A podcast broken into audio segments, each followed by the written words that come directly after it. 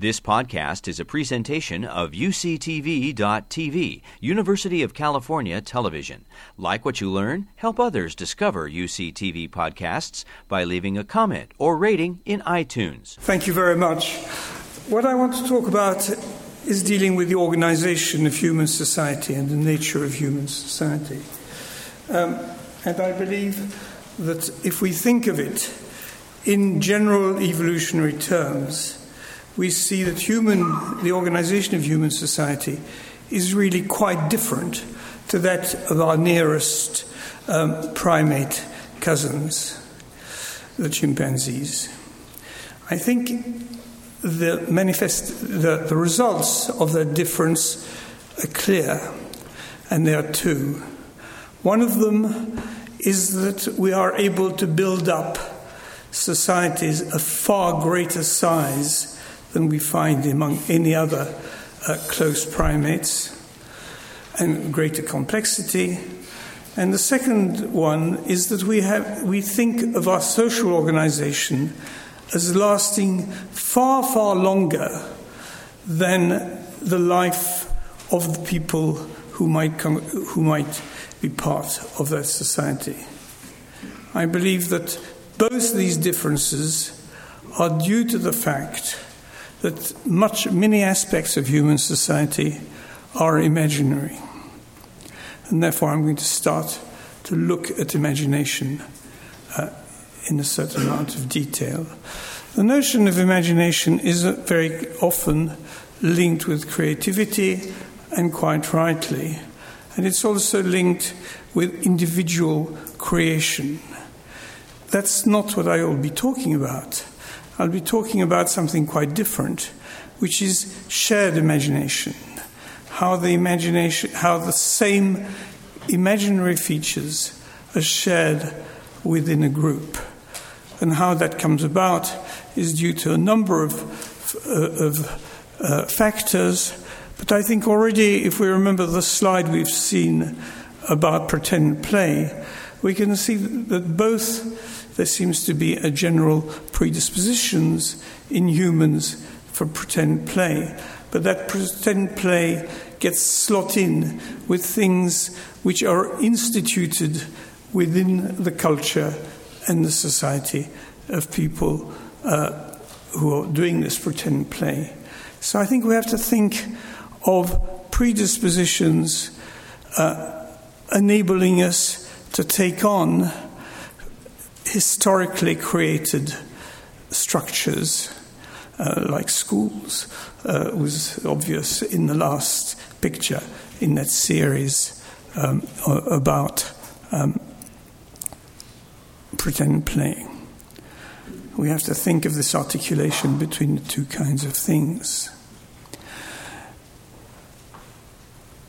How, uh, as I was saying, how this article, so what I'll be talking about is not individual imagination, though obviously it's involved, but the sharing of imagination. And let me go back to what I started off with, uh, saying that there are many aspects of human, ima- uh, human social organization which have to be imaginary.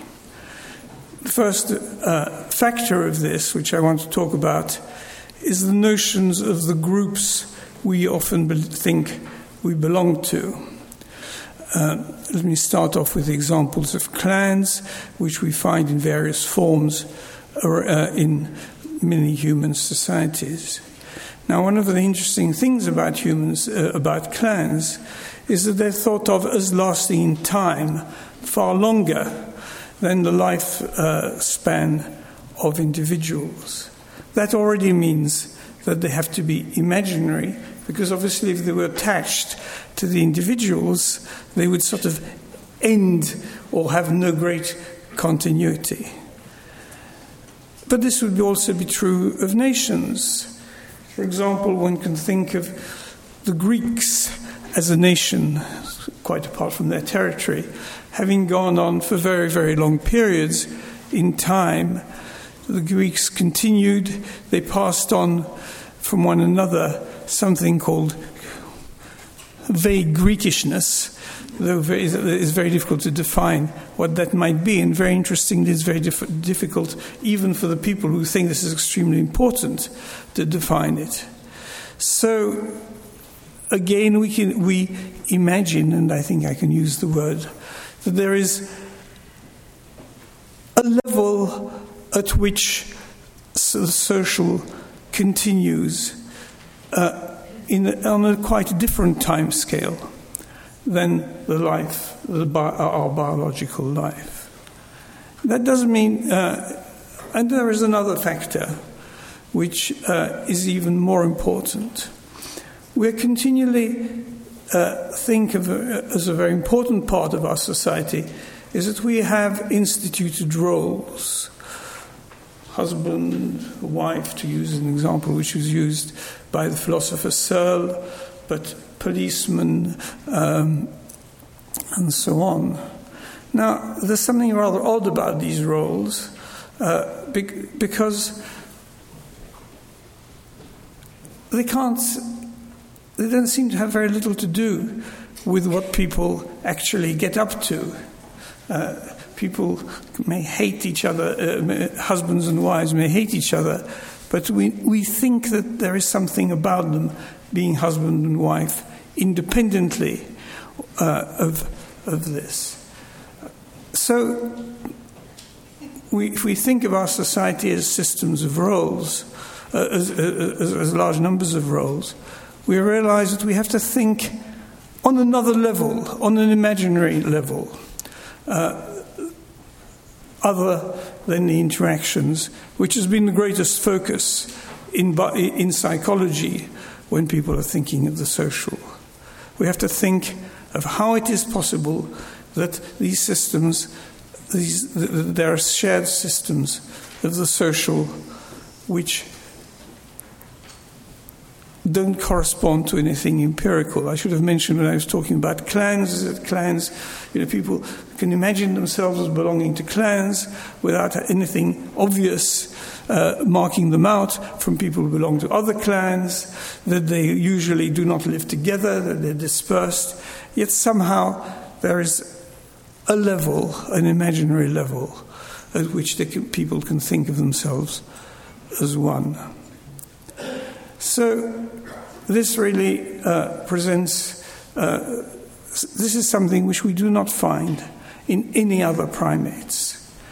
This is why I would argue that there is that we should stop thinking of human society as a sort of incremental business of getting better and better and knowing other people and knowing uh, the world. There is also a discontinuity, which means that which I would identify with the presence of that imagination.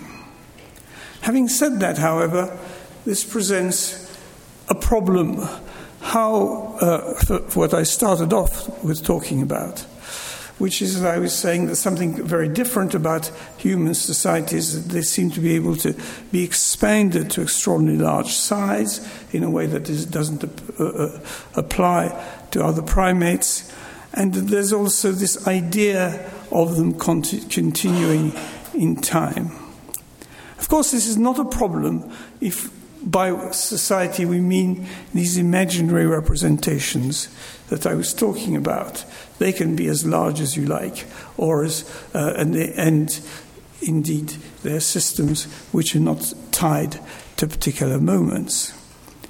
But I was talking about practical results. How can this imaginary level have practical results? Which are tr- tremendously important if we want to understand the evolution of human society.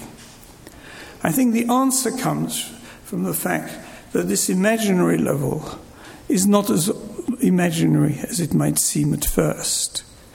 There are what I've called emergences, that is, moments when the shared imagination is actually acted out where people can live in the shared imagination as well as they live in the practical interactional world, uh, which is normal uh, sort of everyday level. These are very largely rituals which involve people losing many of the aspects of themselves as individuals in that what characterizes rituals are their repetitions of previous people say the same thing as other people have said they therefore lose their intentionality they become kind of elements in an abstract structure but it is acted out and at other moments um, so in normal life or in normal traditional life people step in and out of the imaginary level to an interactional level. And they're able to hold two quite different ways of thinking about society. This is what, this, this is, what is, is not found in, in, in other primates. And this has practical results. For example, if you imagine yourself living in a pre, uh, in a Neolithic village, and you want to set up another, vi- uh, to, to move to another village, you have to move to this imaginary level in order to be able to build up kinship relationships with other people, people in that other village, convince them that somehow there is something in common, and that is moving to another level, to that imaginary level, and then you can move to that sort of place. This, I think, explains how uh, pre state humans managed to have very f- uh, far reaching and distant trading relationships. And also to the other uh, practical level, to the other practical factor, which is imagining that your society lasts in time, that somehow we can imagine that we have a social which lasts in time quite independently of our biological life. It means that there is some point in first of all, in passing on and accumulating either objects, uh, because we are passing them on to people who we don't know, with who are our continuation, but only in imagination, and perhaps passing on knowledge, which then becomes the basis of what um, the, the, the evolutionary biologist uh, Michael Tomasello has called the ratchet effect.